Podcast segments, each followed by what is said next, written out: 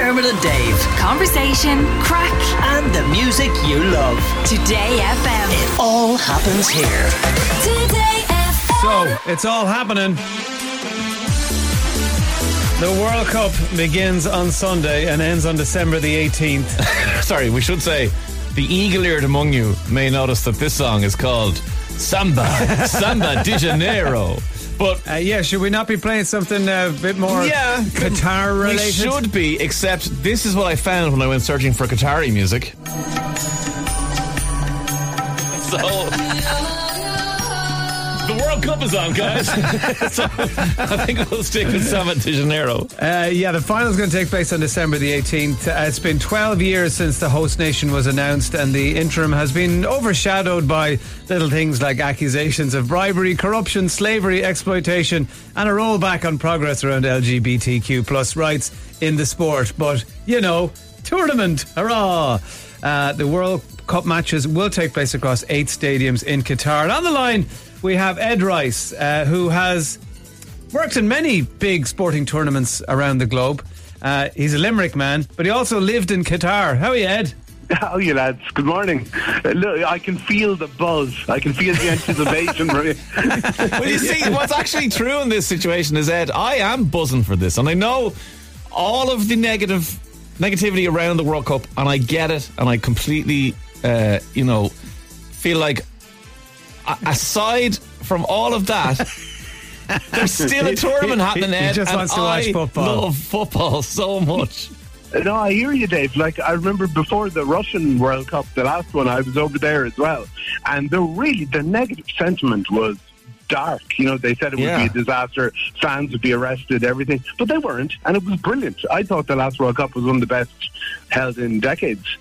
So I mean, yeah. So should I should I be feeling more guilty about my impending enjoyment about this? Do you think, Ed? Yeah, everyone forgets things very quickly. I mean, the whole Gary Neville, David Beckham criticism, everything like that, it'll all be, it'll all fall out the, the door very quickly. But at the same time, there's been nothing like this. I mean, the build up to this, you know, the amount of awfulness there is surrounding this World Cup is is really a new low. Right. You know, Well, um, I'm, the, the Qatari PR machine, though, is very much at work at the moment to try and put a gloss over everything and go, nothing to see here. What kind of stuff has been going on? Well, look, Qatari PR machine in itself is a. It's it, it. They're all British people who kind of moved from the 1990s and never advanced. So they've they they moved over there about three years ago, and they've come up with all these plans, like paying fans to come to walk the streets um, a week before the event. Like no fan comes a week before the World Cup. All right, so, you- there are currently World Cup fans walking the streets of Qatar who Yeah. haven't left their home countries yet, really. Correct. So there are about 120 from each country with the exact same drums and the same Indian uh, Kabbalah beats and everything going on. And everyone is called Sanjay, and they're all, you know, they're Argentinian or they're Senegalese or they're Tunisian. Doesn't matter. They're all the same lads, kind of going around again and again in the circle. swapping jerseys around the corner and coming back out again. Exactly, and they're none of them have tickets for the matches. none of them are going to anything. They're getting thirty dollars a day, and it's official. I mean, they'll they tell you there then. But they were hired by one of these big British PR companies that moved in, and uh, I think we're going to have loads of that. I think Right. we're gonna have this kind of um, hooray for everything. I, I saw a great clip there from someone who had them all singing YMCA, only to discover it was a, a gay anthem and stop them. Well, actually, speaking of stopping things, there's been there's been an interesting scenario where a Danish reporter was live on Danish TV doing a report from Qatar, and a golf buggy pulled up with some heavies in it. And I'll let you hear what happened, and it all kind of unfolded. And they threatened to smash the camera and everything. Uh, we are live on Danish television. Uh, Mister, you invited the whole world to the you you invited the whole world to come here. Why can't we film? It's a public place. We can film with this permit. This is the upgrade pass, and this is the uh, accreditation. We can film anywhere we want. There are only, of course.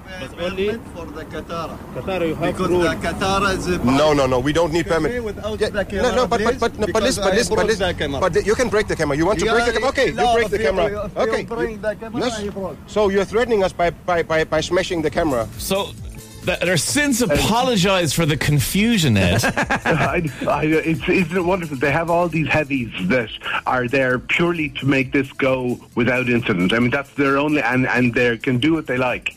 Absolutely do what they like. They, they've no courts over there. You know, in other countries, you'd be arrested for drunken behaviour and kind of brought to court next day and maybe thrown out of the country. Hmm. There, you're just thrown away.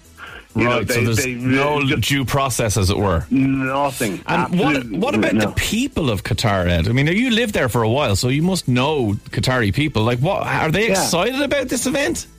They're excited about everything. They, they, everything in that country is the the madness of the country means. I mean, everyone gets a dividend from the age of zero of the oil and gas money. Yeah. So by the time by the time you get to eighteen, you've got about a million in the bank. Jesus. And and even from the age of sixteen, you're allowed to uh, gamble it on the stock market as a young fella. So I mean, how excited you can get about things in life when you've a million sitting there.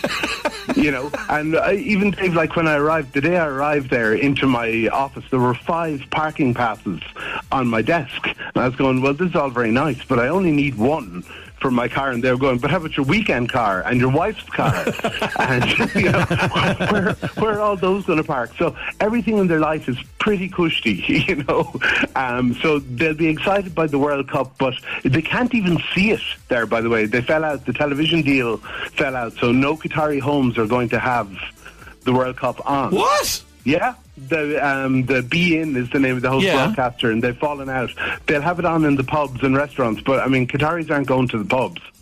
So uh, yeah, it's it's going to be now. There might be a last minute reprieve, but as of right now, you can't you can't get to see it if you've rented an Airbnb or a, or a, an apartment. All right, because if you were, yeah, so if you were going over to support your country, you would obviously then watch the rest of the games when you're not there Yeah. and whatever. But now you can't do that in Qatar. no, although you can pay ninety three dollars to go into a fan zone, so that'll be nice. And then- 93 quid. Yeah, and 15, 15 pounds per Budweiser, but that may come down to 10 if you come during the day. So that'll Right. be nice. Yeah, Budweiser Light too, the, the official drink. Um, and what is the story with alcohol there? Obviously, you know, it's not generally tolerated in public. Um, are they being a little bit more lenient? They're being more lenient within the fan zones, so they're effectively hotels. They're, they're, they've been lenient about hotels for years and years. You've these terrible karaoke bars and Irish bars and things in the basement of the hotels, and you could always drink at those. But here's an Irish success story you probably don't know. Aer Rianta run all the depots where you get the booze, and you're allowed to spend 22% of your income on booze. Uh, 22 exactly, but the government can see what you bought uh, on the on the computer. They get the receipt. So, so if you go over 20, uh, If but they're as rich as you it. say they are, at 22% of a million quid when you're 18 is quite a lot of money on booze. no, well, that's that's not your income. That's just your dividend. Oh, your dividend is your income. I see, I see, I but, see, But for right. foreigners, like no, Qataris aren't allowed to buy booze. But um, people like me were able to spend 22% of what we earned, which was tax-free and quite substantial. So we go. so you, you are you are going in there and buying things like kind of Baileys, which you wouldn't normally buy. and so yeah, they're they're pretty lenient on booze as long as you don't give it to the locals. Right, They're- okay, they're that's fair. Do you think, in a way, just with all the controversy, uh, people, uh, a, a certain sector of society will be hoping that this World Cup doesn't go well and that, uh, you know, people don't get behind it. Um, but there is a chance that once it's up and running, it'll all go smoothly and it'll just be like, say, you know, a Formula One Grand Prix in the likes of Abu Dhabi, that it just happens and then everyone moves on. Um, you know, how confident are, would you be that this is going to go smoothly? Um, because I, you know, you got to hand it to the Qataris in some way. They are they're quite good at organising themselves and you know making things happen. Yeah, I mean, you'll remember, Dermot, you went to uh, Seoul and Japan for the World Cup, and only people of, you know, it wasn't traditional football fans that went there because it's just too bloody expensive to get there. So you'll have a lot of very well behaved people. That's why Dermot very- went. Yeah, exactly, yeah. Well, I, I was a guest of Budweiser. but but it re- really, wa- like everyone will be going for dinner, and every single night there's a what they call a major international global artist doing a concert. Now, look, Robbie Williams is playing, and Tiesto and people like that, but there are an awful lot there you would not. You like Carl Cox. I know. I know he's a big name, but Uh, like I'm not, I'm not spending 170 quid to go and see Carl Cox in the golf club. Right, that's, sounds fair. Uh, Ed Rice, it's a fascinating insight into the World Cup. I mean, obviously the football kicks off on Sunday, and people like me will, for better or worse, as you said, everything else will fall by the wayside. It'll just be about football. But yeah, there's a lot to take in around the whole thing. And thanks for the insight. Not a bother, David. Just one more thing to keep an eye out for: Go the on. first first female referees ever in the World Cup. So that's is, I think that's huge. That is huge. Yeah, yeah, absolutely yeah. is. And there's six Asian teams and five African teams, so it will be different. It'll be a bit more of a mix. But Qatar are the first country ever to qualify who've never been in a World Cup before. Yeah. So don't, so don't be throwing your money with Paddy Powers on that My, one. we did we did the World Cup pool at home, and uh, among the f- six of us in the house, and we all get it. And my 13 year old, the first thing he pulled out was Qatar, and he started crying. He was like, "I'm never Right gonna back win." in. Well, maybe this is how we get our own World Cup then. how we actually qualify. We just got to host the bloody thing. Uh, Ed Exactly. Rice, thank you so much for chatting to us. No trouble. lads. See ya. Enjoy. See ya. Bye. Bye. Dermot and Dave. Weekdays from 9 a.m. Today